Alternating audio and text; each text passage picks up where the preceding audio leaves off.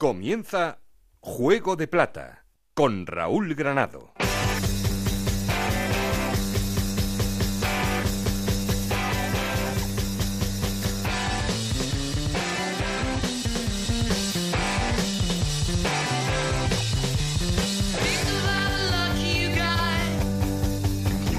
¿Qué tal? Muy buenas, bienvenidos al capítulo 17 de Juego de Plata, el podcast de Onda Cero en el que os contamos todo lo que pasa en la Liga 1, 2, 3 y en Segunda División B. El Huesca que sigue a su ritmo, que es el ritmo de las victorias y de sumar de 3 en 3 y esta semana encima cuenta que el Cádiz solo ha sumado un punto tras empatar con el Lugo y le saca ya 6. Tercero es el Oviedo, que también sigue con su racha de buenos resultados. Son ya nueve partidos sin perder, aunque esta semana los de Anquela no pasaron del empate a cero. Cuarto es el Rayo Vallecano, que le endosó un 5-1 al Lorca, con hat-trick incluido de Raúl de Tomás y un Lorca que es el nuevo colista de la categoría. Quinto es el Lugo, tras ese empate ante el Cádiz. Y sexto, Osasuna, tras perder ante el Huesca. Ahora lo analizamos todo y dedicamos un espacio importante para el derby asturiano de la próxima jornada, el duelo entre Oviedo y Sporting de Gijón, que viviremos el domingo en el Tartiere.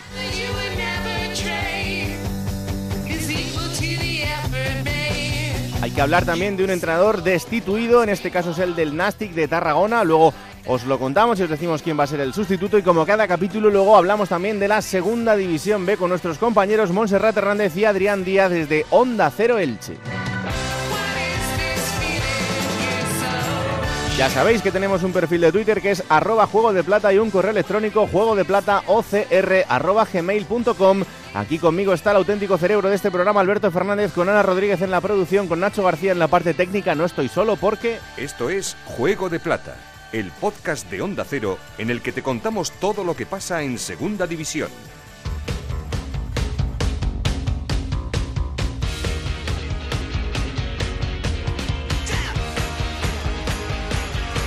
Y como siempre, lo primero, poner en orden resultados y clasificación después de que se haya terminado esta jornada 24. Ana Rodríguez, ¿qué tal? Muy buenas. Muy buenas, Raúl. Jornada 24 que comenzaba con la victoria del Zaragoza 1-0 ante el Córdoba, victoria también del Barça B 3-0 ante el Granada, la goleada del Rayo 5-1 ante el Lorca, empate a 0 entre el Reus y el Oviedo, victoria del Albacete 2-0 ante el Alcorcón, empate a 1 entre el Cádiz y el Lugo, remontada de la Cultural 2-1 ante el Sevilla Atlético, victoria del Sporting 2-0 ante el Nastic de Tarragona, Victoria del líder del Huesca 1-0 ante Osasuna, empate a 0 entre Almería y Numancia y empate a 0 también entre Tenerife y Valladolid.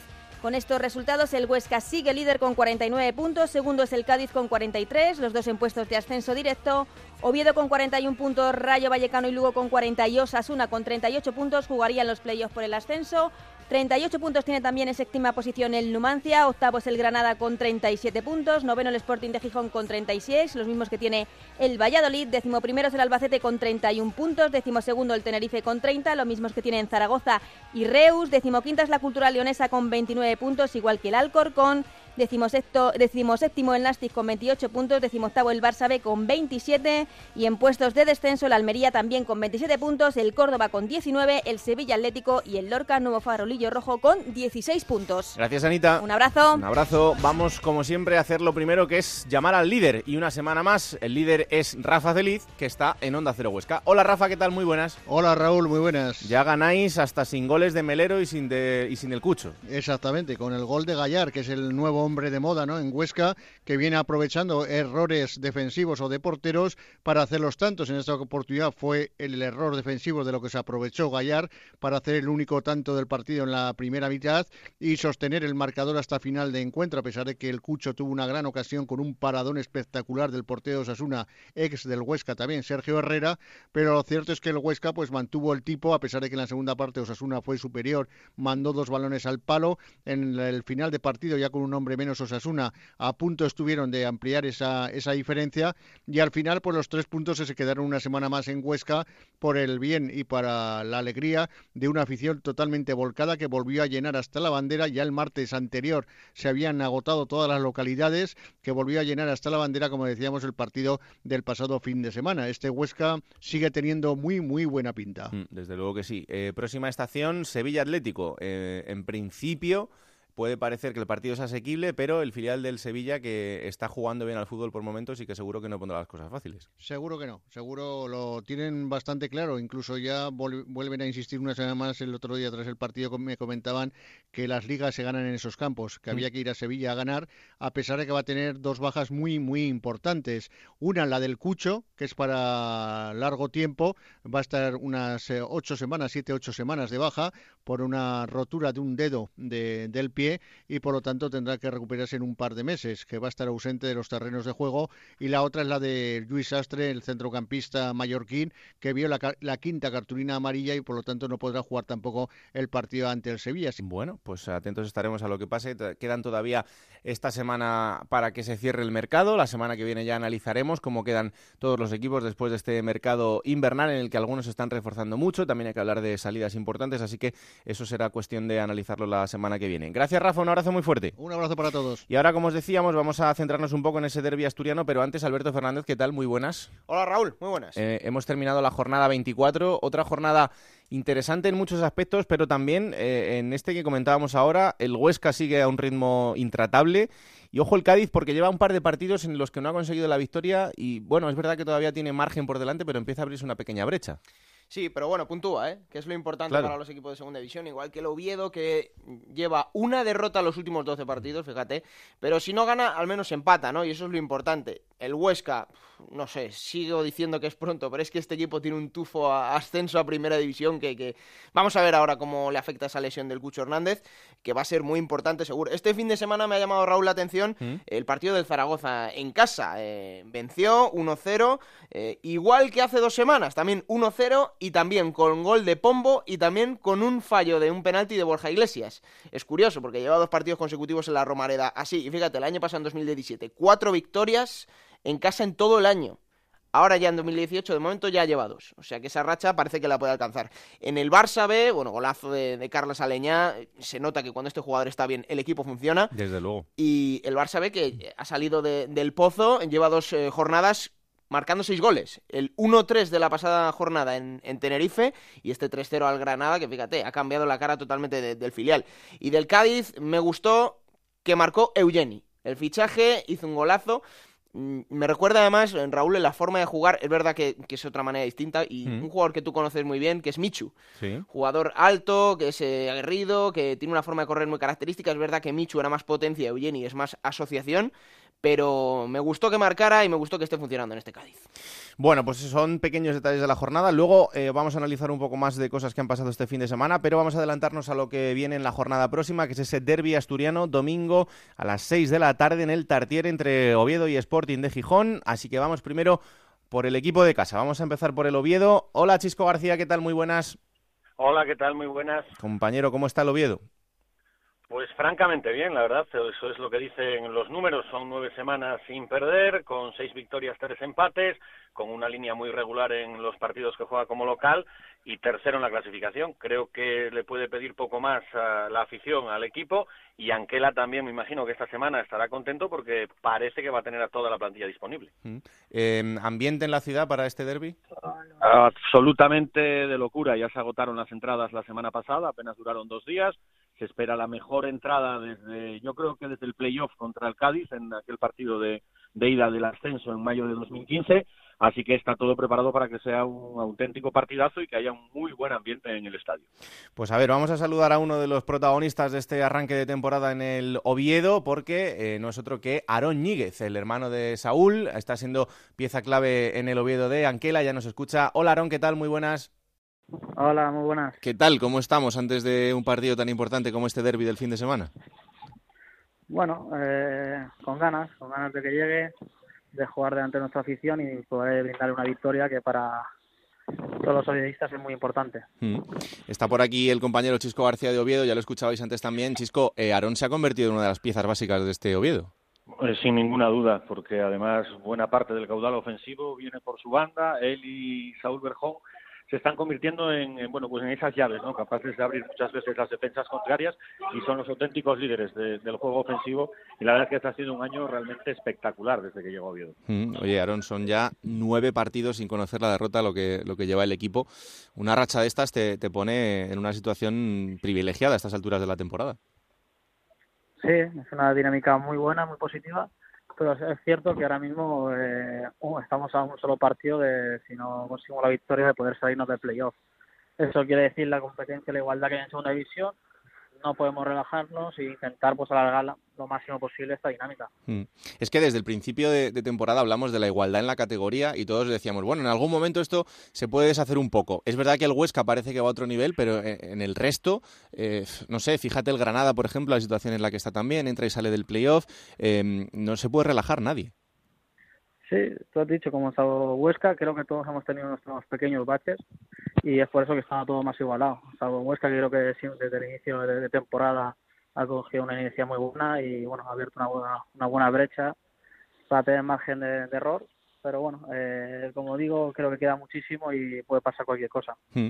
Em, antes de, ese Sporting de Gijón, habéis tenido este fin de semana el, partido contra el Reus, tú no podías estar porque estaba sancionado, pero no sé si esperabais un poquito más de, ese partido, ese 0-0, si se os quedó corto o, no.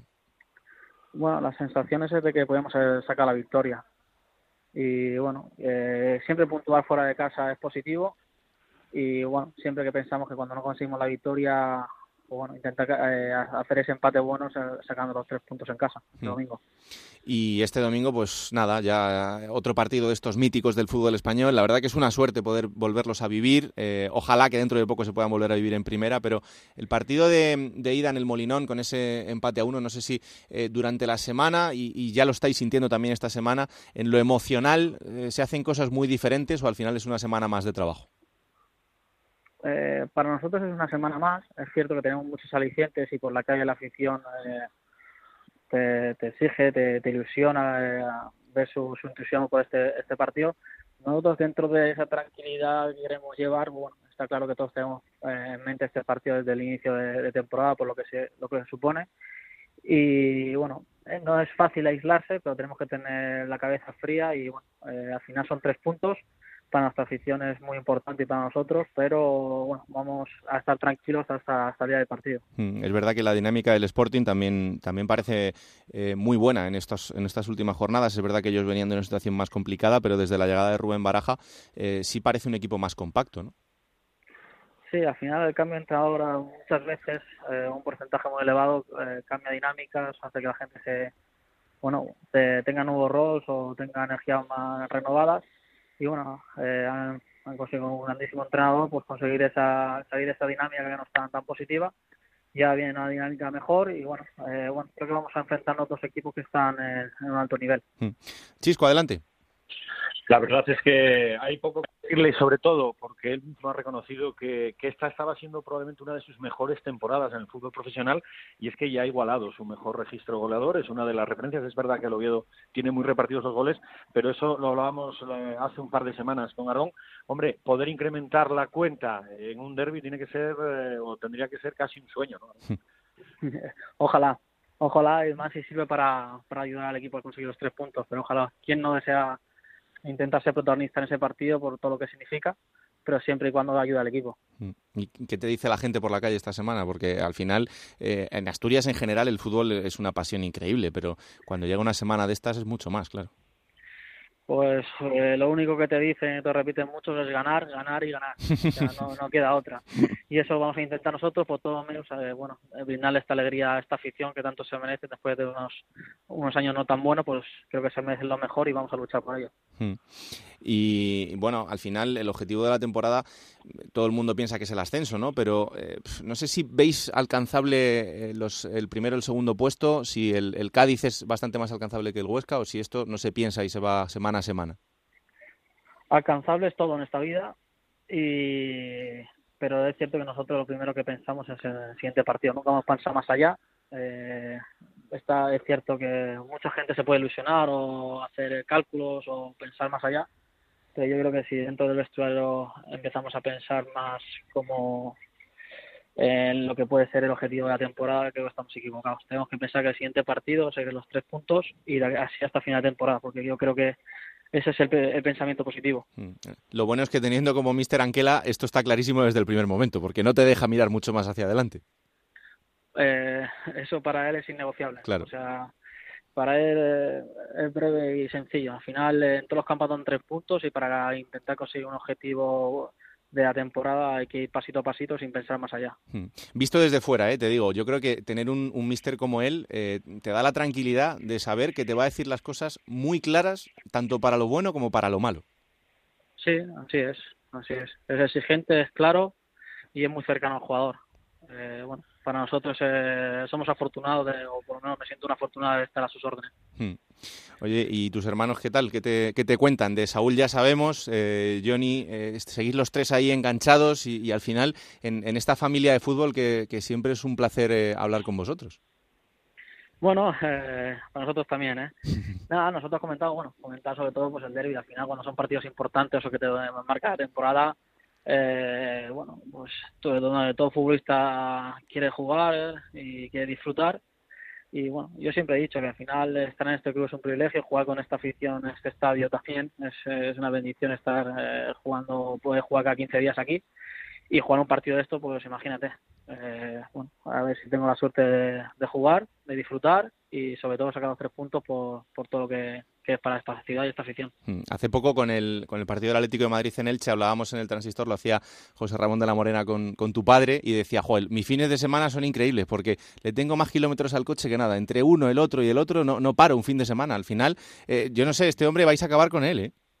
Bueno, al final ha sido su rutina de vida siempre. Desde que hemos empezado a jugar siempre hemos salido fuera de casa y ha sido su, su rutina. Bueno, tenemos que somos unos privilegiados poder vivir los tres los tres hermanos de esto y él lo sabe que bueno para nosotros tener nuestro padre cada partido cada cada semana es un privilegio desde luego que sí Chisco te dejo la última no únicamente porque él hablaba antes de Anquela y, y él dice que es un placer aunque a veces Aaron se hace hasta cuando vemos los entrenamientos tanto él como Saúl siempre dice Anquela les tengo que exigir a los buenos os tiene machacados tanto a ti como a Saúl ¿eh? bueno, eh, después eh, vosotros sois los que estáis hablando que nosotros estamos en, un nivel muy alto, pues quizá habrá que preguntarse pues, si cierta parte de culpa tenga, la tiene él. ¿no? Para mí es, eh, es muy importante que un, un jugador, te, un entrenador te exija y bueno, él lo hace y yo creo que lo sabe manejar muy bien. Pues nada, Aaron, que firmamos el golito, ¿no? En el derby asturiano te firmo los tres puntos. bueno, si puede ser el gol que dé los tres puntos, mejor, ¿no? Buah, eso, eso más que mejor, claro que sí. Pues Aaron Ñíguez, un placer como siempre poder hablar contigo, que haya muchísima salud en esto que queda de temporada por delante y que se cumplan vuestros objetivos, ¿vale? Un abrazo muy fuerte. Muchísimas gracias y un placer. Un abrazo, ahí está Aaron Ñíguez, uno de los protagonistas de este Oviedo, Chisco, que además, y ahora lo comentábamos, eh, más allá del derby del fin de semana, es que después el, el, Oviedo tiene por delante un enfrentamiento con el Cádiz, o sea que de poder ganar ese derby estaríamos ante una oportunidad para el Oviedo de, de plantarle cara a ese segundo puesto. El problema y el miedo que tengo yo es que si me pongo a hablar del partido contra el Cádiz y me escucha Juan Antonio Anquela, me va a echar una bronca cuando, cuando me case por regresión. Aquí está prohibido, está completamente prohibido hablar de cualquier cosa que no sea el partido que toca cada fin de semana. La semana pasada estaba desesperado el, el técnico porque veía demasiado rum rum alrededor, la gente hablando del partido de, del Sporting, no hablaban del Reus, pero es verdad que va a meterse la competición ahora en un tramo, bueno, pues que puede ser muy, muy bonito para Oviedo y que le puede dejar en una, en una buena situación. Ya lo está ahora mismo porque sigue tercero y eso que fíjate que en las últimas jornadas se ha tenido que conformar con tres empates fuera que además dejaron un sabor de boca yo creo que un poquito amargo porque tanto en Huesca como en Vallecas como en Reus el equipo hizo méritos para sumar más de esos tres puntos que, que sumó pero la verdad es que la dinámica es muy buena y, y la gente lo que lo que desea y lo que ansía es que el equipo sea capaz de dar la misma medida que ha dado en las últimas jornadas en el Carlos Tartire. Si es capaz de hacerlo, si es capaz de sobreponerse a todo ese ambiente que va a haber en el estadio, yo creo que estará un poquito más cerca de poder llevarse la victoria. Bueno, pues eh, así está el Oviedo. Este es el protagonista que teníamos preparado del Oviedo, que es el equipo que juega en casa este derbi asturiano, pero enfrente está el Sporting de Gijón y también hay que conocer cómo está el conjunto de Gijón. Compañero Onda Cero en Gijón, Juan Ancedo, ¿qué tal? Muy buenas. Hola, buen día a todos, ¿qué tal? Bueno, pues muy bien, aquí pendientes de lo que va a ser este derby asturiano del fin de semana y queremos conocer cómo está el equipo gijonés. Pues en uno, de, yo diría, de los mejores momentos de la temporada. No por resultados quizá, porque el equipo se está costando ganar fuera, pero sí por juego. Han lanzado tres partidos con muy buen fútbol. Eh, con Baraja parece que el equipo ha tenido ha cogido otro tono, otro tono, y viene de perder el Lugo, pero jugando muy bien. Yo creo que incluso mereció ganar. Fíjate, y acabó perdiendo 3-1. Y de hacer dos buenos partidos en casa. En casa intratable, 4 de 4, victorias eh, de Baraja, fuera dos partidos, dos derrotas, pero ya te digo, con buenas sensaciones, yo creo que es un equipo ahora bastante más fiable del que era hace mes, mes y medio con Paco Herrera. Mm, eh, porque estábamos hablando de un equipo que ha recuperado, como tú dices, más allá de lo que pasa con el juego, ¿no? Las sensaciones. Pero bueno, eh, ahora tendremos tiempo de analizar un poco más contigo y con Chisco, pero por favor, preséntame al personaje que nos escucha al otro lado del teléfono, que es un mito del Sporting. Pues sí, en Asturias lo llaman al galleguín y en Galicia al asturiano. Es, es Pablo Álvarez, un tipo además simpatiquísimo, gran amigo de David Villa, vamos, íntimos, hasta el punto de que ahora está llevando la escuela del guaje en, en Lugo de Llanera. Eh, y bueno, pues un futbolista que ahora mismo es historia porque jugó el último derby y fue expulsado. En aquel partido el Sporting perdió 2-1 y Pablo Álvarez iba a la grada en el minuto 77. Hola Pablo, ¿qué tal? Muy buenas. Hola, buenas. ¿Te acuerdas bien de ese partido o no? Bueno, me acuerdo, bueno, sobre todo me acuerdo de, de, la expulsión y bueno y de que me hicieron un penalti en el primer tiempo, pero luego del, del resto del partido la verdad que no me acuerdo mucho, fue, hace ya 15 años me parece. Eso es, ¿la, expulsión fue justa o no? Bueno, eh, no, vamos a ver, fue un defensa del Oviedo cuando salió el balón, pues me, me pegó una patada así para provocarme y me encaré con él y de esto que juntas frente con frente y bueno, se tiró al suelo y, y el árbitro lo interpretó como agresión y, y bueno, pues cometí un error de, de bueno, de, que era un jugador joven y, y un poco estaba excitado por el ambiente y, y, bueno, y al final lo pagamos. Bueno, escucha, le pasó a Zidane en la final del Mundial, o sea que tampoco, fíjate si tenía experiencia, así que fíjate, estas cosas pasan en el campo. Sí, el, mío no fue tan fuerte el cabezazo, bastante más, suave. Que, mm, escucha, Pablo, fíjate, han pasado 15 años y estamos ante, ante otro derby ya tuvimos uno en la, en la primera vuelta, evidentemente, pero eh, es una alegría eh, que estéis otra vez los dos equipos en, en, esta situación. Ojalá que dentro de poco en primera, pero esto es, es una alegría no solo para el fútbol asturiano, sino para el fútbol español en general. Hombre, eh, evidentemente yo soy del Sporting y quiero que el Sporting siempre esté lo más arriba posible. Y el Oviedo, pues es un equipo que es histórico y al final que, estén los dos lo más arriba posible, bueno, para, sobre todo para Asturias. Y, y en el fútbol asturiano pues tenemos ahora la oportunidad de demostrar pues pues que esto es deporte, que esto es fútbol y que y que al final que es una fiesta del fútbol y que no haya porque a veces pues la gente no, no sabe medir y, pasan esos límites de que, que sobrepasan el, deporte. Mm. Y ojalá que, en este partido veamos solo eso, solo deporte y gente disfrutando del, del partido en el Tartiere. ¿Cómo ves a tu Sporting? Bueno, yo creo que el, el Sporting desde que empezó la temporada ha tenido muy buena plantilla, pero le ha costado tener como una manera de jugar, un, esquema de juego, por así decirlo. Con, con Herrera, pues yo creo que fue lo que le hizo daño acabó, acabó costando el puesto, fue que no, que no acabó de encontrar una línea a seguir y ahora parece que con, con Baraja pues está mejor y, bueno, yo creo que va a tener opciones hasta el final de, luchar por subir a primera. Mm. Y en estos partidos que tú tienes experiencia, en estos derbis, al final eh, lo futbolístico es muy importante, pero eh, la semana, eh, todo lo que vives alrededor del partido, ¿hace que, el jugador sienta que, que, es un partido especial más allá de lo que se vive en los 90 minutos en el campo? Bueno, sin duda, es un partido muy especial y, y se nota en el ambiente, se nota no solo esta semana, es que ya llevan dos semanas que la gente ya está pendiente de este partido. En nuestra época pues era un poco distinto porque era habíamos había muchos jugadores asturianos que, que al final lo veo también de otra manera. Claro. Ahora pues en el Sporting todavía sigue habiendo jugadores asturianos, pero en el Oviedo debe haber muy pocos, no sé si debe haber uno o dos. Entonces, a lo mejor para ellos es un poco distinto, pero, pero ya el ambiente te, te ya te indica que, esto no es un partido cualquiera. Juan, ¿alguna pregunta para Pablo? Bueno, pues que si se acuerda especialmente de, de aquel 0-2, porque estamos hablando de la última de la última vez que se jugó el derby en el Tartiere, pero la penúltima vez fue la última vez que ganó el Sporting y fue un partido muy especial porque allí marcó uno que vosotros conocéis bien y él sobre todo y mandó callar al estadio. Bueno, un poco lo que hizo Toche sin hacerlo en el partido de ida, mm. Pero son de esos detalles, de esas cosas. Yo también recuerdo, por ejemplo, una salida de Juan L.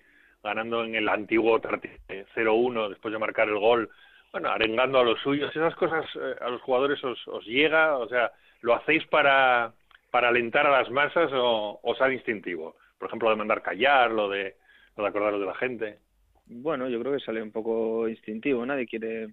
Yo entiendo que nadie quiere mm, eh, hacer daño al equipo rival o a la afición, simplemente, oye, pues, mm, pues toché, en, la, en el partido de la primera vuelta, pues están sufriendo, están perdiendo, pues empatan, pues oye, es su momento, él lo celebra pues con toda la rabia porque sabe que está en territorio hostil, pues es normal, eh, siempre y cuando pues se haga con con respeto y sin alentar a las masas, pero pero bueno, en su momento pues cuando el Wager pues lo hizo, pues pues lo mismo, es tu momento, eres joven, es un gol muy importante para ti, para tu afición, pues bueno, es parte del fútbol. ¿Has hablado con Villa estos últimos días? No sé si te ha dicho algo esta semana de, con este derby, ¿habéis hablado algo o no? No, no, no, no, no, hará un par de semanas que no hablo con él. Supongo que estará muy pendiente porque siempre está muy pendiente del Sporting y seguro que lo ve, seguro que ve el partido. ¿Y esta aventura tuya junto a él allí en, en Nueva York, qué tal fue?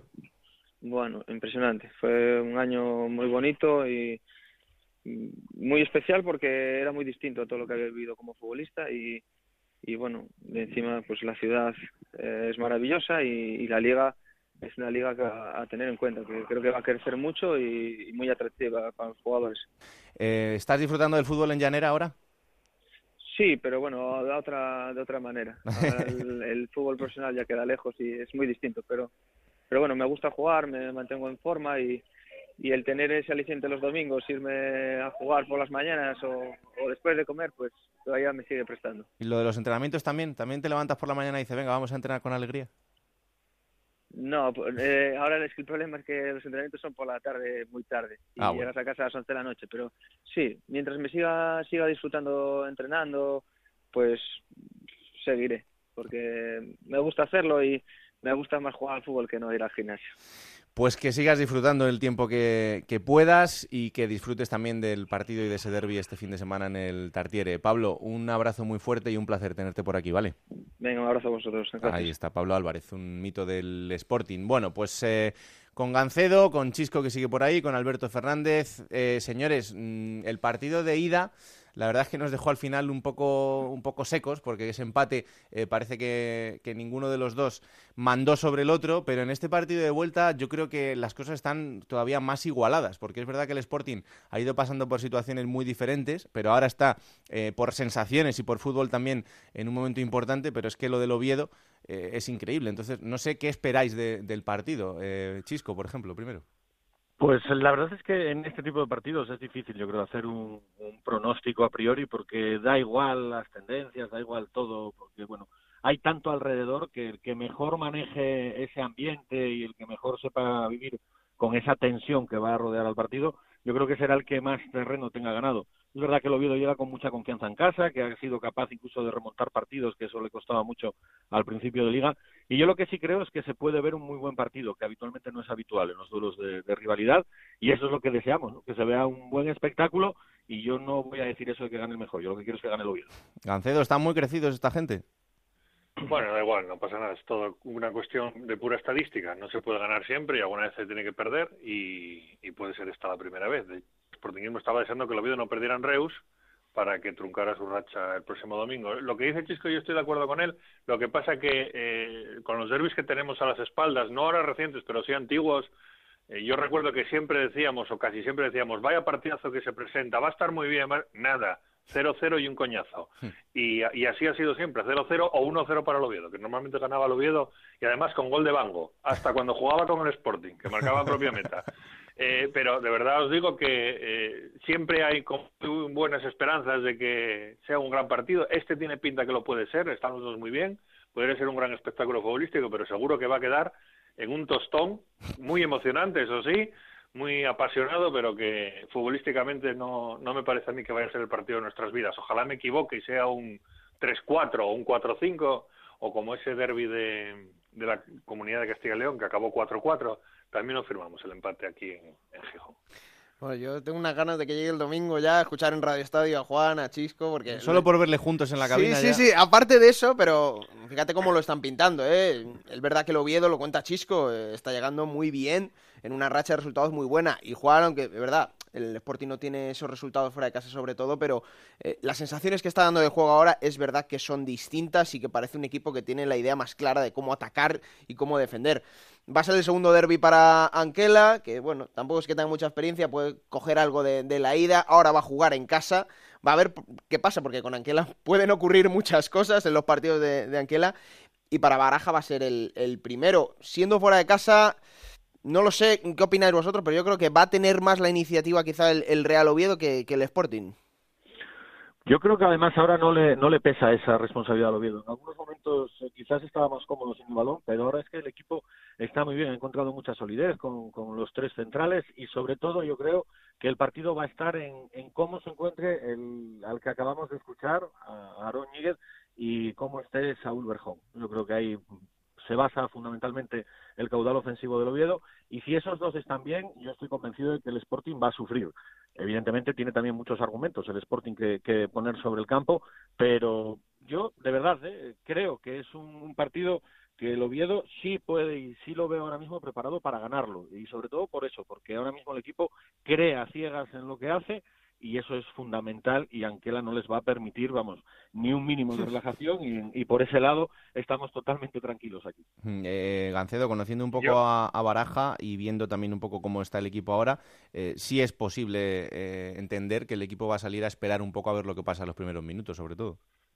Sí, así debería de ser, porque evidentemente juegas fuera de casa y el empate no es no es un mal resultado. Se empató en Gijón y bueno, se equilibraría todo, aunque el Oviedo saque cinco puntos ahora, pero Baraja ha salido siempre con dos delanteros, salvo en Lugo, eh, en casa siempre y también salió en Granada así. Y bueno, si sale el Sporting con dos delanteros y un 4-4-2 claro y el Oviedo con cinco defensas y tres centrales, no sé yo quién tendrá más la pelota. Yo opino lo mismo que Chisco, pero al revés. Creo que el Sporting también tiene argumentos para ganar.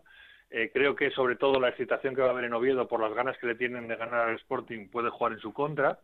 Eh, se pueden obsesionar, por ejemplo, con Johnny y Sa, que son dos jugadores desquiciantes y, desequilibrantes. Y luego, aparte, pues el ambiente yo creo que puede afectar a los jugadores del Oviedo porque, bueno, ya sabes que no hay entradas desde hace 10 días. Yo mm. creo que se hubieran llenado dos, o tres tartieres y, eso a la larga sabemos que los futbolistas lo pueden acusar. Yo creo que el sportingismo perdería más a sus jugadores una derrota porque no cree demasiado en que pueda ganar, no tanto como el Oviedo, como el oviedismo lo suyo es una, una derrota. A ver si me entendéis. Eh, yo creo que el sportingismo sabe que puede perder, el oviedismo yo creo que no le pasa por la cabeza que pueda perder su equipo porque tienen tantas ganas de ganar que, bueno, como mínimo firmarían el empate, ¿no? O sea, firmarían... Eh, creen que como, como mucho el Sporting podría sacar un punto. Y que tenga cuidado el Real Oviedo, Juan, con, con el uruguayo, ¿eh? Que tenga cuidado el Oviedo con el uruguayo, que está muy bien. ¿Qué uruguayo? Eh, Santos. Claro. Sí, sí, sí, ya lo decía antes. Santos y Johnny. Johnny que además jugó en Oviedo. Es el único que ha jugado en los dos equipos eh, de, la, de, las plantillas actuales. Y fijaros, otro dato muy curioso. Canella, que lleva casi 300 partidos en el Sporting, es el capitán indiscutible, nunca jugó en el Carlos Tartier un partido como jugador del Sporting. Jugó con la Sub-21 en, una convocatoria. Así que para que veáis eh, lo especial y lo raro que va a ser para ellos mismos. O sea, todos los que salten al campo, salvo Johnny que iba con el Sporting B, eh, no van, no, no saben lo que es jugar un derby. Bueno, saben lo que es la primera vuelta, pero no, no, no, conocen lo que se van a encontrar. Oye, antes de despediros, si una cosa que la verdad es que me da bastante pereza hablar de ella, pero eh, simplemente por, por, informar a la gente. Eh, Juan, ¿sabemos si va a haber presencia de Ultra Boys en, en el Tartiere? Bueno, pues en teoría no, pero supongo que sí. A, ver si me explico. oficialmente no, pero todo tiene trampa. Mm. Eh, el Sporting se reserva 300 entradas para protocolo y patrocinadores de las 1.200 que envía el, el Oviedo, eh, después del acuerdo que llegaron entre los clubes recíproco, y saca a la venta 900, eh, pero vía sorteo. O sea, tienes que apuntarte en la web y hacen un sorteo y si te toca, te toca y si no, no. Mm. De todas formas, me cuesta creer que los más radicales no vayan al partido, no se hagan con la entrada, bien vía directa del Sporting o bien a través del sorteo, que bueno, no, no quiero decir que está amañado, pero de alguna forma eh, me cuesta creer que los aficionados que vayan al Tartiere no sean muchos de ese, de ese sector que además está eh, tristemente de moda a lo largo de toda esta semana, primero por unas pegatinas que no se le ocurre ni, ni al caso La Manteca, y después por unos cánticos racistas que se escucharon en el partido del otro día. Lo del tema de los cánticos es que, de verdad, eh, eh, me, da, me da un asco profundo tener que... Ellos se desvinculan, eh, ellos se desvinculan diciendo que son dos o tres que están allí, que no tienen nada que ver con el resto, que no es un pues, canto, digamos, generalizado. Bueno, pues que los echen. Efectivamente, a mí esto me, parece muy bien, pero si tienes localizado dentro de tu grada a 10, a 15 o a 20 que, no están preparados para estar en la vida en general, pero mucho menos para ir al fútbol y estar en una grada, pues los coges, los señalas y los echas a la calle, porque si no lo que tienes es un vídeo en tu grada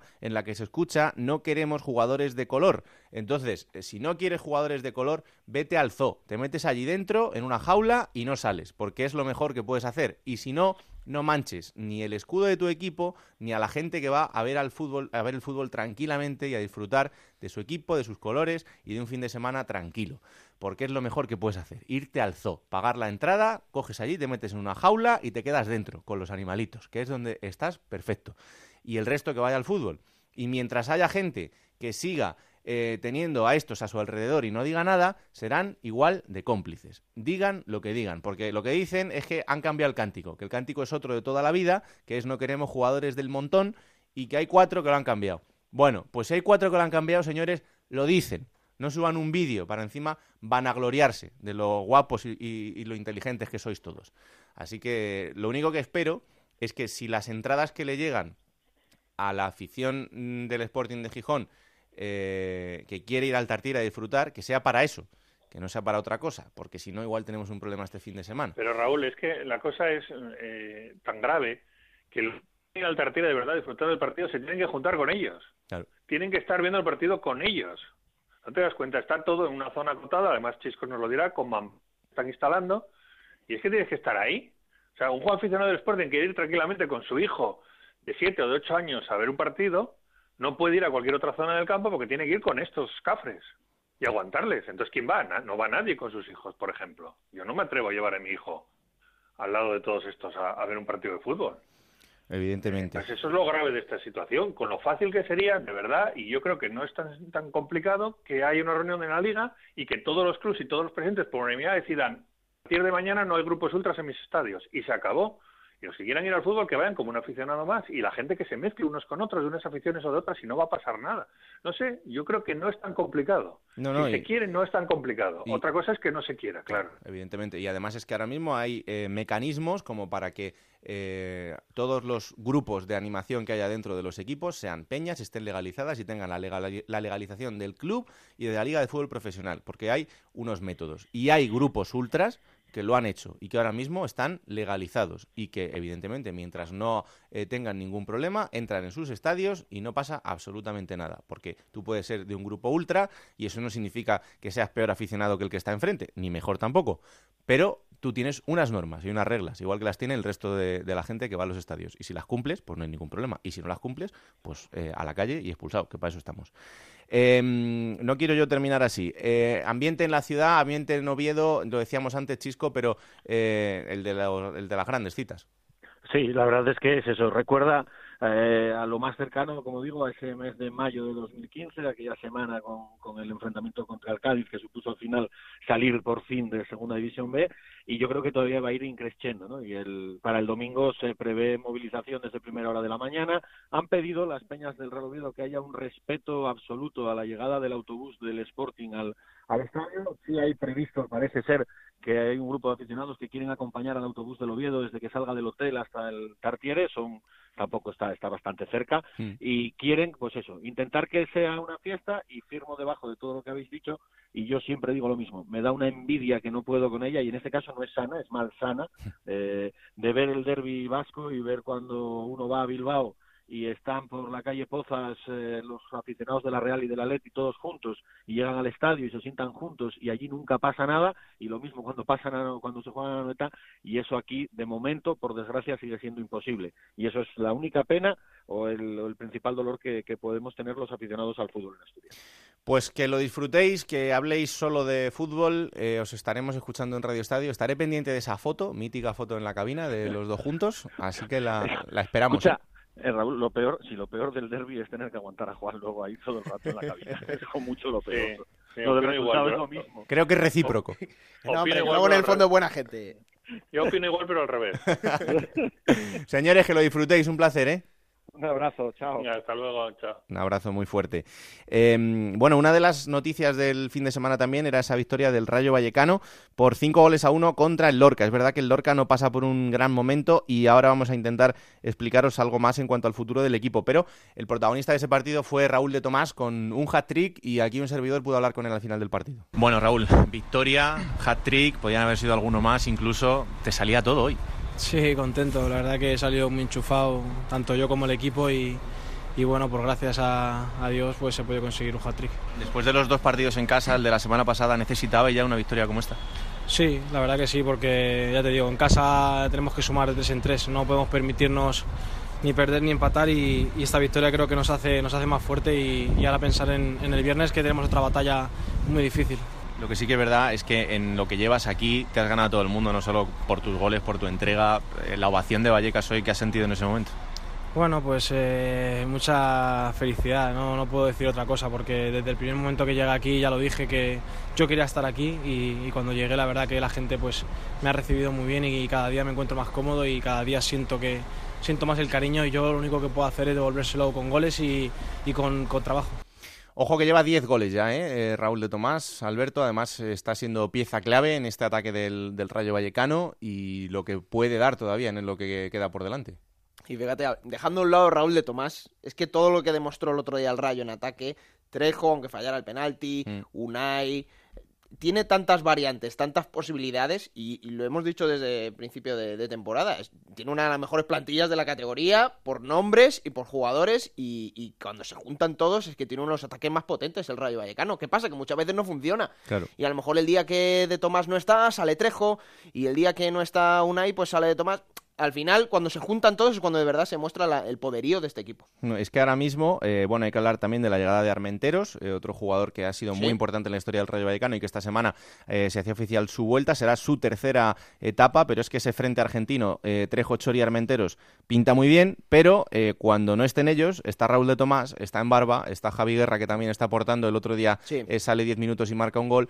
bueno, evidentemente lo que vemos de medio del centro del campo hacia adelante en el Rayo Vallecano es muy, muy, muy potente. Y el próximo mes, de aquí a un mes, mes y pico, es donde de verdad se va a ver si este rayo está para ascender o no. Bueno, y lo iremos contando, esperemos que sí, eh, por lo que me toca. Eh, una de las imágenes del fin de semana estaba en, Cádiz, en el Carranza, eh, porque en ese partido que jugaba el Cádiz contra el Lugo, de repente vemos la grada visitante y en la grada visitante hay una persona. una persona con su bufanda, su camiseta, su bandera del Lugo. Y claro, había que buscarle porque hay que ver que esto no es habitual el, cada fin de semana que en la grada visitante es verdad que puede haber más o menos pero que haya uno solo y que disfrute del partido entero era, era chocante eh, es José Rodríguez. Hola José, ¿qué tal? Muy buenas. Hola, muy buenas. Bueno, que, que te plantaste en el Carranza tú solo, ¿no? A ver al Lugo. Digo, eh, me levanté por la mañana y dije, vámonos que nos vamos. Que para allá nos vamos para para disfrutar con el Lugo. Pero tú acento de Lugo no tienes. No, no, yo soy de Sevilla, Sevilla capital. ¿Y eso cómo es? O sea, tú eres de, de Sevilla, pero eres aficionado al Lugo. Digo, pues mm, como eh, tan difícil ya de, explicar con las emociones. ¿Pero te viene de toda la vida? ¿Tú eres del Lugo desde pequeñito o qué? No, no, no, yo sé, vamos, eh, empecé en el 2012 cuando yo empecé a verlo con el ascenso, vamos. Sí. Yo empecé a ver ese ascenso tanto en Cádiz que curiosamente, y me, emocioné, me, encantó cómo jugaba el equipo, mm. me emocionó el ascenso y desde entonces empecé a ver partidos, partidos, partidos, el equipo, la afición, la, la filosofía que tiene el equipo, la gente. Y cuando me quise dar cuenta ya estaba enamorado, enamorado de este equipo. Porque tú, tú cuántos años tienes? Tengo 24. 24, o sea, eres jovencito. ¿Y luego eres del Sevilla o del Betis? Del Sevilla. Del Sevilla, o sea, eres del Sevilla y del Lugo. Digo. Y el otro día dijiste, pues teniéndolo cerquita, porque de, Sevilla a Cádiz hay 90 kilómetros, dijiste, pues me cojo el coche y me planto allí, ¿no? Efectivamente, así fue. Lo que pasa que imagino que tú no esperarías estar solo en la grada, dirías, alguien más habrá. Hombre, yo fui con el mismo pensamiento de como he ido también a Granada, como cuando vinieron a Sevilla, digo, alguna persona me encontraré. Claro. Digo, alguno, al menos uno, dos, me daba igual. y ya se iba acercando en la hora del partido y todo, que no veía a nadie, y digo, bueno, no pasa nada, yo, yo grito al doble. claro, lo que pasa es que empieza el partido y tú dices, oye, ¿esto con quién lo comento yo? Porque claro, no tenías a nadie al lado. Efectivamente, pues lo único que se me ocurrió fue mirar la bufanda y digo, muchacha, te vas a llevar tú todos los golpeos. y así fue, vamos. Y encima, para colmo, tienes un empate a uno con el Cádiz, tal y como está el Cádiz, y en el minuto 87, o sea que, que lo, lo disfrutaste hasta el final. Hombre, quise haberlo disfrutado más, porque es que no pude ver ni el gol. ¿Ah, no? No lo pude ver, es que no lo pude ver. Yo en la misma jugada del córner que falla que falla el jugador del Lugo, yo estaba mm, girándome y enfadado gritando, pues pegando la bufanda, digo, no puede ser que hayamos fallado en este minuto ya. y cuando me vuelvo a girar para ver que si han sacado ya de portería, lo que sea, ¿Mm? veo el, el, entrenador del Lugo corriendo, gritando a los jugadores para ¿esto cómo puede ser? Ya dijiste tú, aquí hemos marcado. Y digo, no me lo puedo creer, digo que ya hemos marcado yo aquí sin celebrarlo. y todo el mundo de la grada abajo, los de al lado mía, digo, yo esta final no he gritado ni nada. Y bueno, ya gritaré por lo menos por, por mí. Oye, y, y, esa foto que ya ha dado la vuelta, la vuelta a España con esa imagen eh, tuya en la grada, ¿qué, te ha dicho tu familia, tus amigos y eso? Pues mi familia no, no se lo creía. Yo tenía tenía un, un, tío que fue el que el que me avisó, fue el primero. Sí. Me dijo, José, que tú sepas que está saliendo momentos sí, momentos no. Digo, yo cuando leí aquello dije, venga, ya anda, Titi, esto esos cachondeos, no te metas más conmigo, porque yo, la, la WhatsApp de aquí, claro. pues, dicen anda, tú eres desde chiquitito, ahora desde chiquitito. y yo, pues bueno. Pero sí, sí, ellos se lo han tomado también como igual que yo, que no se lo creen, que todo lo que me está pasando, que, que se alegran por mí. Y luego te, has hecho famoso ahí en, la, comunidad de vecinos, ¿no? Sí, sí, bueno, aquí cada dos por tres me paran y dicen, ¿y yo qué? ¿Para cuándo para allá? Y digo, pues si Dios quiere, este fin de semana. Oye, eso te iba a decir, me han dicho que el club te ha invitado a ver el partido del fin de semana con el Albacete, ¿no? Sí, sí, esta mañana me informó un, vamos, ya para mí es un amigo más de, ahí de Madrid, de, la, de la página de, de la contra, mm. y me lo dijo, dice, o sea que hemos estado hablando con el club y, y ha salido todo para adelante. Y de verdad que es que para ello solo puedo tener palabras de agradecimiento, tanto como para la contra como para el mismísimo club. Hombre, en ese partido solo no vas a estar. No, eso, gracias a Dios, podré gritar, abrazarme a los de al lado, gracias a Dios, sí. ¿Te vas a ir solo o te vas a ir con alguien de tu familia o de tus amigos? Eh, solo, de, momento, si Dios quiere, solo. Bueno. A no que alguien se me, se me meta. Bueno, pues es buen partido, ¿eh? Ese seguro que, que, es un buen partido. Y encima el Lugo es que está muy bien. ¿Tú le ves ascendiendo al Lugo este año o qué? Yo sí, yo sí, sí. Es verdad que teniendo los pies en la tierra, no sé si de directo o haciendo la liguilla en los enfrentamientos, pero mi corazón dice que directo. Pero teniendo los pies en el suelo, sé que vamos a ir a la liguilla. Pues oye, José, eh, un placer hablar contigo, que aficionados como tú es los que hacen falta en todos los clubes, porque fidelidad como esa de quedarse solo viendo el partido en la grada hay pocos, así que que lo disfruten mucho este fin de semana, ahí eh, viendo a tu equipo en Lugo y, nada, que estamos muy pendientes y que lo, que lo disfrutes, ¿vale? Muchas gracias. Un abrazo muy fuerte. Venga, un abrazo para ti también. Bueno, la anécdota del fin de semana. Bueno, estas son las cosas que enriquecen el fútbol, ¿no? Que dicen, bueno, mira, hay esperanza entre la afición, que de verdad hay un, tipo que eh, está enganchado en un equipo, aunque no sea ni de esa ciudad, ni, ni de muchos kilómetros cerca, y aún así va se hace un viaje, anima y le da igual estar solo, va ataviado con toda su ropa, maravilloso. No, el bueno de José que además se ha ganado ir gratis eh, el próximo fin de semana a ver a su equipo al Lugo frente al Albacete, así que le, ha salido redondo el asunto. Eh, como os decíamos, la situación del Lorca em, eh, como nuevo colista de la categoría es algo complicada, pero de repente el otro día después de esa derrota frente al Rayo en Vallecas, llegaba Fabri a la sala de prensa y en su discurso de cómo había sido el partido, de repente dijo lo siguiente. Bueno, yo creo que he sido, he tratado de ser correcto a lo largo de todo el tiempo que yo estoy aquí. En el club, de alguna manera, ha habido una situación que yo creo que no, que no ha ayudado ni ayuda para nada a que el equipo esté bien, a que los jugadores estén bien. Yo creo, eh, sinceramente, en la salvación de este equipo, lo digo de corazón, que no ande gente por ahí revolviendo y tocando las narices de alguna manera. Creo que debemos de empezar a hacer las cosas bien. Que se cierre el mercado de fichajes, que se cierren ciertos rumores que andan deambulando, que son yo creo que todo es mentira desde el principio y todos estos rumores que durante estos tiempos pasados han corrido en que si compras si se vende, que si traigo cinco futbolistas, que si traigo seis futbolistas, lo digo de corazón. Yo creo que esto tiene que desaparecer del club. No puede haber ya más líos, no puede haber más compras ni ventas, no puede haber ya salen tantos futbolistas o entran tantos futbolistas. El vestuario hay que gobernarlo de otra manera. La gente que viene a comprar un equipo de fútbol, creo, yo pongo un ejemplo, Pongo el ejemplo del Córdoba. Alguien ha venido a comprar el Córdoba, en una semana o en el tiempo que sea lo ha comprado, no ha pasado absolutamente nada, Córdoba está vendido. Entonces no podemos estar entre Pinto y Valdemoro, ni chicha ni limonada, ni sube, ni baja, ni llanea. O sea, no, no porque eso no beneficia al equipo. lo digo de corazón. ¿eh? eh mister, algo ha cambiado en las últimas horas eh, por lo que usted está diciendo. ¿Tiene más atribuciones? ¿Le han dado noticia de que todo este mare magnum de dudas que había se aclara? Pues mire, yo como soy sincero le digo que creo que sí, que creo que sí. Sencillamente eso. Y esto que es sorprendente eh, y que desde, desde Madrid igual no se entiende muy bien, hay que buscarle la explicación en Lorca y con los compañeros que siguen habitualmente la información del equipo.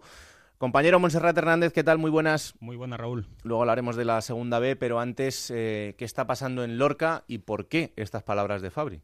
Bueno, pues tiene una rápida explicación. Cabe recordar que el Lorca está en proceso de venta desde hace ya varias semanas, incluso me atrevería a decir desde hace varios meses. El empresario chino Chu Wenbao pues quería vender al equipo lorquino y apareció el representante asturiano Félix Moneo que decía traerle traer capital no solo español, sino también sudamericano, probablemente procedente de Brasil. El día antes eh, del último partido que disputó el Lorca en casa ante la Sociedad Deportiva Huesca, se firmó en una notaría ese traspaso del Lorca, pero el contrato quedaba supeditado al pago de un millón de euros en efectivo para poder trasladar la operación. Ese millón de euros no ha llegado y de ahí que Fabri diga pues que no era cierta la compra, que se habían prometido unas condiciones que no se habían producido. Mm. Más allá del traspaso accionarial y del cambio de poderes, de lo que se queja Fabri es de una cosa muy evidente. El nuevo, eh, el que quería ser nuevo dueño del Lorca, Félix Moneo, que es representante, como hemos dicho antes, pues eh, hablaba de sacar a varios futbolistas de la primera plantilla del Lorca para reforzar enormemente el equipo en este mercado de invierno. Pues bien, se marcharon jugadores importantes en este equipo, como Eugeni, como Molo, como Sito, como Cristian Bustos, Carlos Martínez, Manu Ngu, que ha sido el último en salir del Lorca, o el delantero Manel, que fue una de las estrellas la pasada temporada para ascender a segunda división y tan solo han llegado cuatro incorporaciones. Eh, se ha rescindido, se ha recuperado el contrato de Santi Luque, que estaba vacío en el Recreativo de Huelva, y el equipo pues ha contado con la llegada del francés Didi Digard, de Nasuti, defensa central argentino, y de Ali Maye, que es un gran jugador y que le ha venido muy bien al Lorca. Sin embargo, el balance de entradas y de salidas eh, no se ha equilibrado y este equipo, lejos de eh, perder rendimiento, lo que necesita es incorporar futbolistas y además eh, atraviesa por una trayectoria muy difícil en la clasificación, nuevo colista y con ocho derrotas consecutivas. Por tanto, de momento, la situación en Lorca, en vísperas de ese encuentro ante la Almería, que va a ser también clave para la permanencia porque es un rival directo, hmm. es que este equipo pues necesitaba mucho más refuerzos que no han llegado, se ha debilitado y ahora con Fabri pues acumula ocho derrotas consecutivas de la última etapa de Curro Torres con Jorge Pérez y ahora con el técnico gallego, iba a ser difícil poder mejorar esta situación.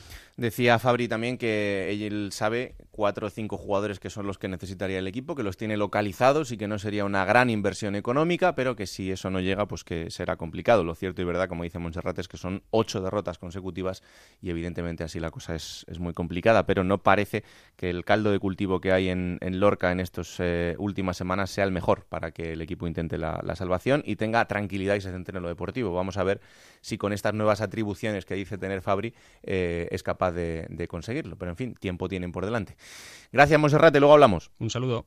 Y otra de los sonidos del fin de semana eh, llegaba desde Sevilla. En el Sevilla Atlético, Alberto, eh, su entrenador Luis García Tevenet, que de repente, después del partido, decía esto. Ha habido demasiada permisividad en, las pérdidas de tiempo. Al portero se le ha avisado tres veces de que no puede perder tiempo y se va sin amarilla. Hay una jugada en el córner y quedan tres minutos. Aún por delante no se juega y solo se añade un minuto. Me gustaría que ese respeto a la gente joven se mantuviera. Porque nosotros no estamos en la categoría de paso. No somos una cofradía. Somos un equipo de fútbol profesional que nos jugamos continuamente el futuro de los chavales.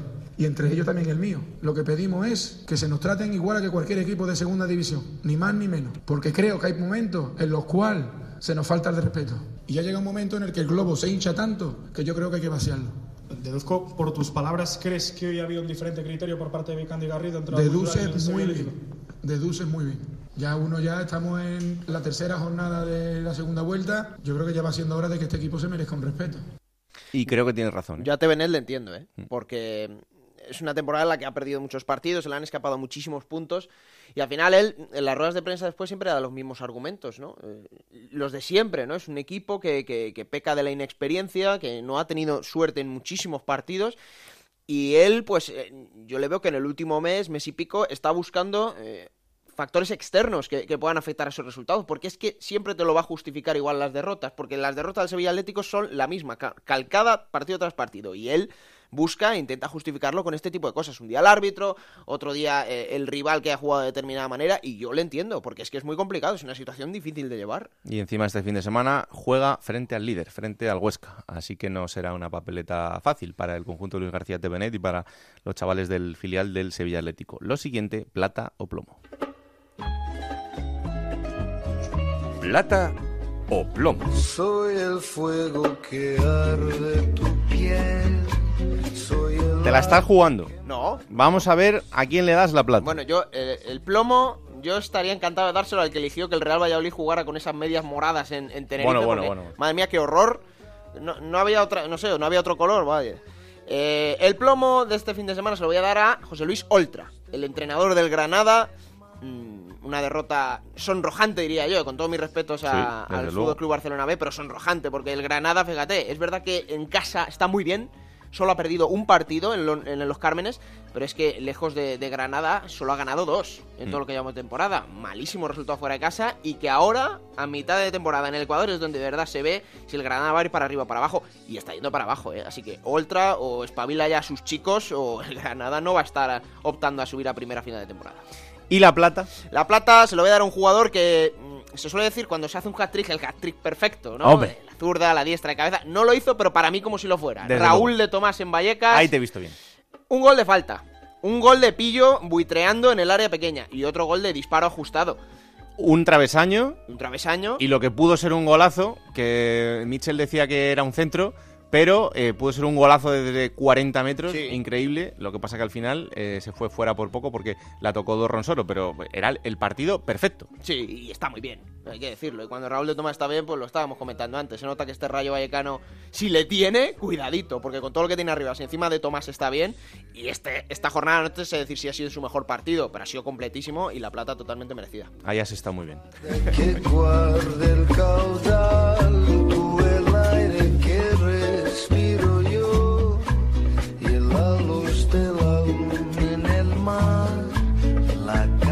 Bueno, y ahora vamos con ese momento en el que Gonzalo Palafox perpetra a otro de los jugadores de esta bendita categoría. Esta semana le toca al futbolista del Lugo Malagón. El test de Gonzalo Palafox.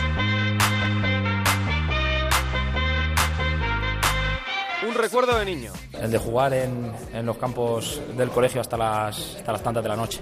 Una frase para ligar. eh, muere una vaca acosada sexualmente por un burro. Pero es que me envías en blanco ahora. Pero ojo, que el ayuntamiento considera que la vaca provocó al burro. Eh, ¿Utilizas Pantén? Eso te lo has inventado. Te lo juro. Una serie que sigas. Blacklist. Lo veo, lo veo, lo veo. Lo primero que haces al despertarte y lo último antes de acostarte. Me pongo y me quito la pulsera. ¿Pero qué te pasa? ¿Con quién te irías de cañas? ¿Úrsula Corberó? Me encanta, me fascina. La vi en el cine. Un ciclo que no he superado todavía. ¿O Paquirrín? con Paquirrín. Me llamo Francisco Rivera Pantoja, otros me conoceréis como Kiko, otros como Paquirrín y otros pues como el vago de los cojones que se enrolla con tías de teta grandes. ¿Tu plato favorito? Eh, el arroz de mi madre. Yo soy más de ostra, a mí me gusta el conejo, pero yo Bienvenidos soy más de a Jara y Sedal. ¿A, te gusta el conejo Lo que me faltaba. ¿Algo que te gustaría aprender? Piloto de avión. ¿Un consejo que te dieran o una frase que te marcara? Si te dejas tu coleta, yo me dejo rastas. no sé, ahora mismo, bueno, que hay que confiar en las personas. Para que sea tu mujer perfecta, ¿qué te tiene que dar? yo tengo varias. Eh, la comida, eh, el amor. El otro día dice, eso que te gusta a ti, ¿El qué? ¿En lo del sexo? En ave, en ave, no, no, ave.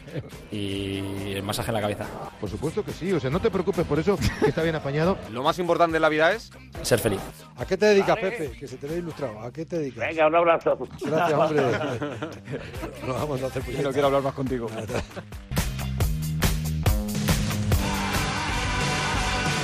Ay, señor. Eh, próxima jornada, Alberto, que será la 25. Y que va a comenzar este mismo viernes con un partidazo en el Sadar a las 9 de la noche. Osasuna Rayo Vallecano.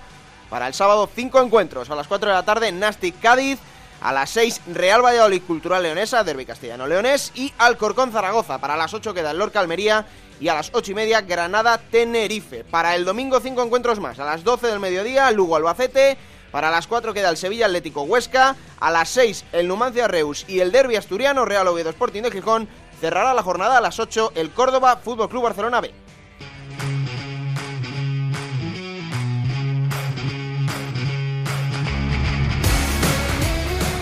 Bueno, pues vamos a ese momento en el que repasamos la categoría de bronce del fútbol español, la segunda división B. Vamos hasta Onda Cero en Elche. Saludaba antes a Montserrat Hernández y también saludo a Adrián Díaz. Hola, ¿qué tal? Muy buenas a los dos. ¿Qué tal, Raúl? Muy buenas. Hola, muy buenas, Raúl. Bueno, Montserrat, empezamos con el eh, repaso general de esos cuatro grupos de la segunda división B, como siempre, empezando por ese grupo tercero en el que el Mallorca ha tenido una jornada prácticamente redonda. Así es, y donde el gran eh, perjudicado ha sido el Elche Club de Fútbol, que de los cuatro primeros fue el único que cayó derrotado. Comenzando por el líder, el Real Mallorca amplía su renta a siete puntos con respecto al segundo clasificado, que es el Villarreal B. En esta ocasión, el conjunto balear vencía por un tanto a dos ante un rival directo en la pelea por el playoff, como es el Atlético Saguntino. Por su parte, el Villarreal B sumaba un punto en su salida Llagostera. El Elche, como te decía, el gran perjudicado de la jornada en el grupo tercero, tras perder contra todo pronóstico en el campo del Peralada por 1-0, se adelantaba el equipo catalán en el primer minuto de juego y pese a jugar con un futbolista menos desde la eh, primera media hora, el Elche fue incapaz con todo su arsenal ofensivo cuanto menos de igualar el partido. El cuarto clasificado, el Cornellá, sumaba también un puntito in extremis en el minuto 91 en el Estadio Rico Pérez frente al Hércules de Alicante, el conjunto de Claudio, que sigue sin poder acercarse a los cuatro primeros, aunque tampoco anda demasiado lejos. Y por abajo, el Deportivo Aragón volvió a perder en esta ocasión 0-2 ante el Olot. El Peralada, lo decíamos antes, eh, pasa a ser cuarto por la cola con esos tres puntos sumados ante el Elche. Penúltimo, la Peña Deportiva, que sumó un empate a cero ante el Lleida Sportiu y también igualaba, en su caso, a un tanto, el Atlético Baleares, uno de los grandes del grupo tercero, estaba llamado a pelear por el ascenso a segunda división, está en zona de descenso, solo pudo sumar un punto ante el Valencia Mestalla. Vamos al grupo primero, donde al Fuenlabrada también le ha salido todo redondo en esta jornada. Volvía a ganar en esta ocasión con un tanto de Dioni en el minuto 46 de partido, un gol a cero, el triunfo ante el Guijuelo. El Rayo Majadahonda pasa a ser segundo, empataba un tanto frente a la Ponferradina. El Deportivo Fabril, en el duelo de filiales de este grupo primero, caía ante el Real Madrid Castilla por dos tantos a cero, mientras que el Rápido de Bouzas sumó la victoria 1-0 ante la Unión Adarve y es cuarto en la tabla de clasificación. Por abajo había un interesante duelo entre el Cerceda y la Gimnástica Segoviana, que se saldaba a favor de los visitantes por 0 a 1. El Cerceda sigue colista, mientras que la Gimnástica Segoviana pasa a ser cuarto por abajo. Penúltimo, el filial del Real Valladolid en un con muchos goles, 2-4 perdía ante el Corucho y ante penúltimo el Racing Club de Ferrol que caía goleado en su terreno de juego por 0-3 ante el Talavera de la Reina. Destacar también en este grupo que en la parte alta el gran perjudicado ha sido el Atlético, el Club Deportivo Atlético Naval Carnero, Hmm. que perdía por 4-1 ante el San Sebastián de los Reyes. Está Raúl González Colomo, que os podéis imaginar que semanita ha pasado. En el grupo segundo había un partidazo también entre el filial del Sporting de Gijón y el Racing de Santander y el líder que sigue intratable. Así es, un resultado que no le va a gustar o que no le gusta nada a nuestro compañero Adrián Díaz, eh, que no es demasiado amigo de los filiales, y luego comentaremos también lo que pasaba en el grupo cuarto de la segunda división B. Como bien apuntaba Raúl, el Sporting B amplía su renta al frente de la tabla tras imponerse en el Sardinero por un tanto a dos al Racing de Santander. El segundo es el Mirandés, que ganaba 1-3 en el campo de la Peña Sport. A este equipo lo seguimos bastante, suma su segunda derrota consecutiva después de haber remontado bastante el vuelo, mientras que el cuarto clasificado es otro filial, el segundo segundo equipo del Athletic Club de Bilbao, que ganaba 1-0 al Arenas. Por abajo también había otro duelo interesante entre el último y el penúltimo. El equipo de Jos Uribe, el caudal deportivo, no podía ganar 0-0 en casa ante el filial de Osasuna. Y cuarto por la cola sigue el Lealtad, que cedía a domicilio 1-0 en el campo del Leyoa. Y por último, en el, grupo, en el grupo cuarto, que empieza a deshacerse un poco esa máxima igualdad que veníamos comentando en las últimas jornadas y el Cartagena toma un poquito de ventaja. Sigue fortísimo Cartagena, nuevo derby regional, en esta ocasión ante Lucam Murcia se imponía el conjunto blanquinegro por tres tantos a dos en el Cartagonova a Lucam Murcia. Eh, destacar también el impulso que eh, suma a favor el Marbella, que vencía lejos de su estadio por un tanto a tres al eh, San Fernando. Destacar que los dos tantos llegaban, los de la victoria para el Marbella, en el 89 y en el 97. Cavilla marcaba en propia puerta el 1-2, mientras que Luis Rioja, siete minutos después del 90, marcaba el 1-3 definitivo. Eh, tercero en la tabla de clasificación pasa a ser el Extremadura, que parece que ha metido un poquito la cabeza en el hoyo. 0-2 cedía ante el Linense y el Real Murcia, que perdía en la nueva condomina por 0-1 ante el Melilla. El conjunto norteafricano que empata en la tabla de clasificación al equipo pimentonero. Y por abajo, ya para terminar en este resumen de resultados, el Lorca Deportivo eh, no podía ganar. 0-1 eh, ante el Ecija Balompié, que parece que respira un poquito y remonta algo el vuelo.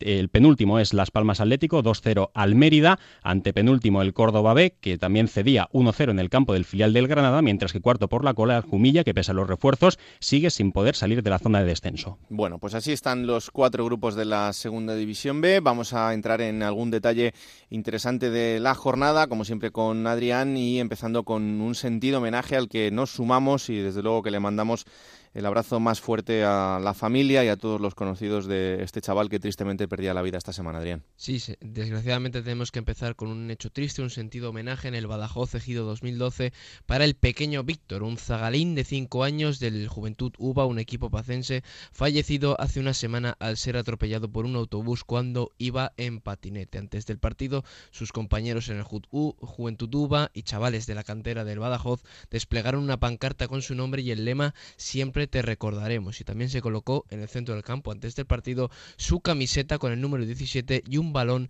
y un ramo de flores. Los jugadores del Badajoz, que ganaron 3-0 al elegido 2012, portaron un berzalete rojo y negro, los colores del Juventud Uva, y Eloy Jiménez y Ruano le dedicaron los goles a Víctor mostrando su camiseta pues que descanse en paz y como decimos el mayor de los abrazos y del ánimo en estos momentos tan duros y tan complicados para, su familia y, sus eh, seres más queridos.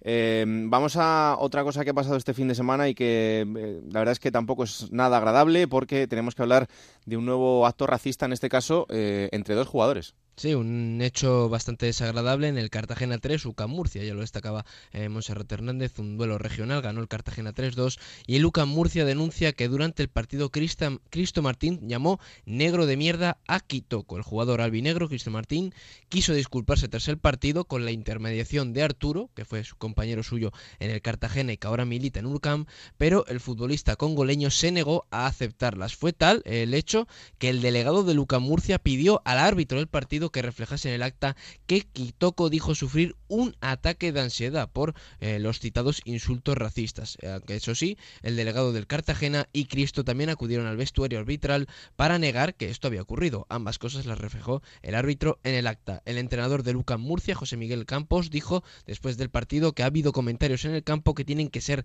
erradicados de la sociedad y del deporte, porque Kitoko es un ser humano increíble, un pedazo de, de pan y estaba fuera de sus casillas tras escuchar ciertos comentarios. Hay que saber perder, pero también saber ganar, decía el entrenador de Luca Murcia, ya decimos, el Luca Murcia que además eh, también ha publicado un comunicado en el que se muestra, eh, muestra su apoyo a Kitoko por este hecho, ya decimos, lamentable y que tendría que erradicarse del fútbol y de la sociedad. Es increíble que en el año 2018 tengamos que seguir hablando de estas cosas, pero habrá que seguir enseñándole a la gente eh, que estamos en una sociedad avanzada y que estas cosas pertenecen a un pasado que esperamos que, no se repita y que no vuelva eh, en, las, próximas fechas. Alguno igual tiene que volver al colegio. Em, noticia importante también en la Llagostera, sobre todo para Alex Colorado, que ha vuelto a disfrutar del fútbol. Sí, vamos con un hecho más alegre, el regreso con gol de Alex Colorado con el Llagostera. Alex Colorado, un centrocampista eh, muy conocido en, Segunda División B, sobre todo en el grupo tercero, donde ha militado también en Reus Deportivo y Lleida, volvió a jugar después de casi un año tortuoso en el que ha estado en el dique seco por una lesión de tobillo. Su último partido, hasta este sábado, fue el 12 de febrero de 2017 casi un año sin jugar, como decimos, por un eh, problema en el tobillo. Y Alex Colorado que volvió anotando el 2-2 para el Llagostera en su partido contra el Villarreal B, un gol que marcó en el minuto 90. Pero para redondear eh, la cita, eh, desgraciadamente, Alex Colorado acabó el partido expulsado con roja. No me digas. Sí, exacto. Una, justo después del gol, pues fue expulsado con, no con doble amarilla, directamente con una tarjeta roja. una vuelta redonda para Alex Colorado. Sí, desde luego que sí, va a tener que pasarse ahora algún partido también fuera, pero en este caso por esa roja directa y esa sanción. Eh, Monserrat, en el Elche ha habido dos noticias este fin de semana.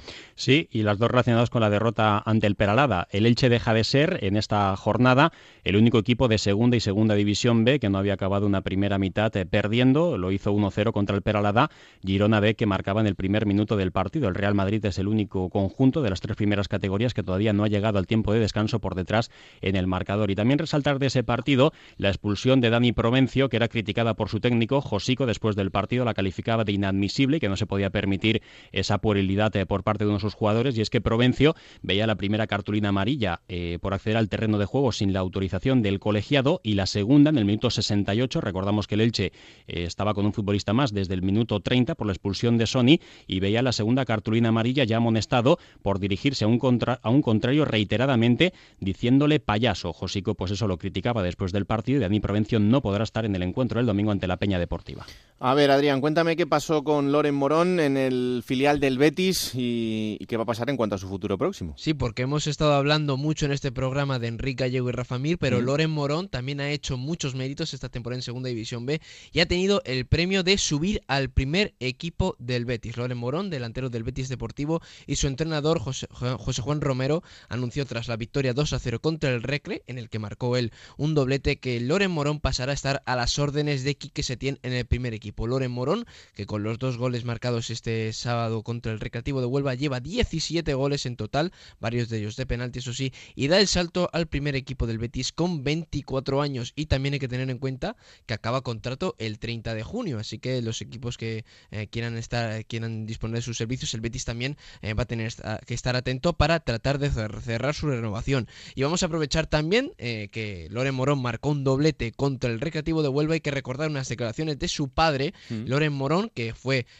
central del Recreativo de Huelva, llegando a ser capitán, ahora entrenador del Mérida, dijo antes del Recreativo Betis Deportivo de la primera vuelta que le había dicho a su hijo que si marcaba un gol al Recreativo de Huelva y lo celebraba, le arrancaría la cabeza. Dijo eso textualmente en los micrófonos de Canal Sur Radio, porque dijo que debía respetar al equipo que le dio de comer cuando era pequeño, porque él en Huelva se había sentido como en casa y no olvidaba lo que le dio la afición del Recreativo. Pues bien, Loren Morón le marcó dos goles al Recreativo y a ambos los celebró. No sé si le habrá dado algún toque de atención su padre, que bueno, ya tiene bastante con intentar sacar del lío en el que está metido el Mérida. Recordamos, el Loren padre es el entrenador del Mérida y este se ha metido en un buen lío también, por cierto, por la victoria del Betis Deportivo. Ahora mismo Betis Deportivo y Mérida son rivales en la pelea por el el descenso. Habrá que ver esa casa a partir de ahora y hasta que los dos equipos eh, intenten salvar la categoría. Eh, Biel Rivas, en este caso, eh, por algo un poco más eh, complicado para los jugadores y para cualquier trabajador en general, que también es noticia con el Real Murcia. Sí, exacto. El Real Murcia que acumula varias mensualidades adeudadas, si no me equivoco, tres a su plantilla. Y Biel Rivas, el portero del Real Murcia, al que destacamos eh, hace poco por haber parado mm. cuatro penaltis esta temporada, confesó a los compañeros de Onda Regional que se plantea ejercer una cláusula de su contrato que le permite rescindirlo unilateralmente si hay un retraso de un mes y diez días en el abono de las cantidades acordadas. Como decimos, el Real Murcia, su plantilla, pues eh, mantiene deudas con sus con su equipo, con el Real Murcia, que recordemos, ahora ha llegado un nuevo inversor, Mauricio García de la Vega, que ha pagado las deudas, las denuncias a la AFE, pero que todavía no ha abonado eh, las mensualidades que se le adeudan a sus jugadores. Eso sí, eh, Vial Rivas antes del partido puso un tuit en el que decía, con ganas de partido, cabeza limpia y a tope, como intentando quitarle hierro al asunto que ya había trascendido antes del partido, y después, para aclarar la situación, en Twitter dijo que su objetivo es subir con el Real Murcia y ganarse a la gente con trabajo, ilusión y dando el callo el 100% en cada partido, pero que lógicamente tiene derecho a plantearse cualquier decisión buscando su futuro y el de su familia. Y voy a citar una frase textual que yo creo que es bastante clara. Estamos reclamando lo que es nuestro, todo el mundo trabaja por dinero, que levante la mano quien trabaja gratis. Hmm. Lo que yo creo que es una frase bastante lógica, pero Biel Rivas que se muestra dispuesto a que si se soluciona eh, este asunto, continuar en el Real Murcia, donde está siendo uno de los futbolistas más destacados esta temporada. Una situación especial también eh, la que hay que hablar en el Atlético Baleares y con otro protagonista que es Julio Delgado. Sí, Julio Delgado que después de este domingo eh, publicó un tuit en el que decía mi mejor regalo de cumpleaños sería que el Atlético Baleares, ya que no cuenta conmigo, me dejara hacer en otro lugar lo que más me gusta, jugar al fútbol, porque el Atlético Baleares no cuenta con Julio Delgado, que la temporada pasada eh, llegó en enero, procedente del Racing de Ferrol y que fue un futbolista importante en la recta final y en el playoff a las órdenes de Josico. Esta temporada empezó lesionado, pero no estoy contando demasiado con Horacio Melgarejo y quiere salir del Atlético Baleares, pero el club eh, blanquiazul no le permite salir. Esta semana, en el capítulo de entrenadores que se quedan en el paro, tenemos que hablar de dos equipos más. Uno de ellos eh, ya hace unos días, que es el caso de Onésimo, del que luego me hablarás, pero también en el Cerceda. Sí, una situación insostenible que le ha costado la destitución a Titon Ramallo. Una destitución, decisión de mutuo acuerdo tras una reunión entre el presidente y el técnico. Y es que el Cerceda, que comenzó muy bien la temporada, eh, acumula 10 derrotas consecutivas y lleva sin ganar desde la jornada 5. Estamos hablando de septiembre, muchísimo tiempo. En el que, por cierto, el Cerceda, que en la jornada 5, en esa fecha de su última victoria, era líder del grupo primero de segunda división B. Un Cerceda mm. que ascendió de forma administrativa por el descenso administrativo del Boiro, comprando su plaza y que comenzó muy bien la temporada, pero que como decimos lleva desde la jornada 5 sin ganar y que se ha hundido en la clasificación después de 10 derrotas consecutivas. La última 0-1 contra la gimnástica segoviana, un rival directo en la pelea por la permanencia. Y en el otro caso, el de Onésimo con el Toledo y además también, bueno, no con polémica, pero sí con alguna cosa curiosa en cuanto a su a la persona, no su sustituto, pero sí la persona que acaba de llegar al club. Sí, porque se se podía barruntar que podía ser su sustituto, mm. pero no puede serlo. Destitución de Onésimo Sánchez como entrenador del Toledo. El Toledo que en las dos últimas temporadas con Onésimo se había clasificado para el playoff en la temporada 2015-2016 como cuarto y en la anterior en la 2016-2017 como segundo, había una progresión, pero esta temporada el Toledo se ha metido en la parte baja, eh, acaba de salir de la zona de descenso a tercera división y la dirección deportiva del Toledo pues ha preferido eh, de cesar a Onésimo Sánchez. Ahora su segundo, Miguel Falcón, pasa a ser el primero y Tito García San Juan, que como dijimos en el programa anterior había dimitido como entrenador del Formentera, pasa a ser ahora adjunto a la dirección deportiva del Toledo. Había eh, mucho run run porque claro, eh, ya por ejemplo se le había visto eh, que había estado en el césped con los jugadores hmm. y técnicamente por, por, reglamento él no puede entrenar a ningún otro equipo esta temporada por haber salido del Formentera y que de momento será adjunto a la dirección deportiva del Toledo que comenzó la etapa con Miguel Falcón con victoria 1-0 ante un rival directo como el Pontevedra. Bueno, pues hasta aquí este repaso a la segunda división B, a la categoría de bronce del fútbol español. Que tengáis una semana de mucho fútbol por delante y aquí lo contaremos la semana que viene. Un abrazo muy fuerte y gracias a los dos como siempre. Otro para ti, un saludo. Hasta la semana que viene, Raúl. Gracias chicos. Bueno, pues eh, hasta aquí, Alberto. Eh, la semana que viene será momento para analizar el mercado de fichajes. Eh, una vez ya cerrado, para ver cómo, cómo ha quedado en todos los equipos de segunda, entradas, salidas, o sea que dedicaremos un tiempo para hablar de ello. Y resaca del derbi asturiano, a ver cómo le afecta al Huesca a la baja del Cucho es que esto no para, es que esto tiene una emoción terrible, Raúl. Claro que sí, pues hasta aquí el capítulo 17 de Juego de Plata, ya sabéis, disponible a partir de cada martes a las 5 de la tarde en onda 0.es y a partir de ahí es todo vuestro para que lo compartáis, lo difundáis, se lo contéis a todos vuestros amigos, familias, etcétera, porque esto está hecho con mucho cariño y además queda muy bien. Señores, hasta la semana que viene, que la radio os acompañe. Adiós.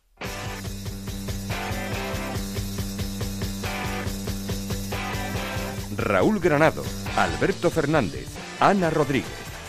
Juego de Plata.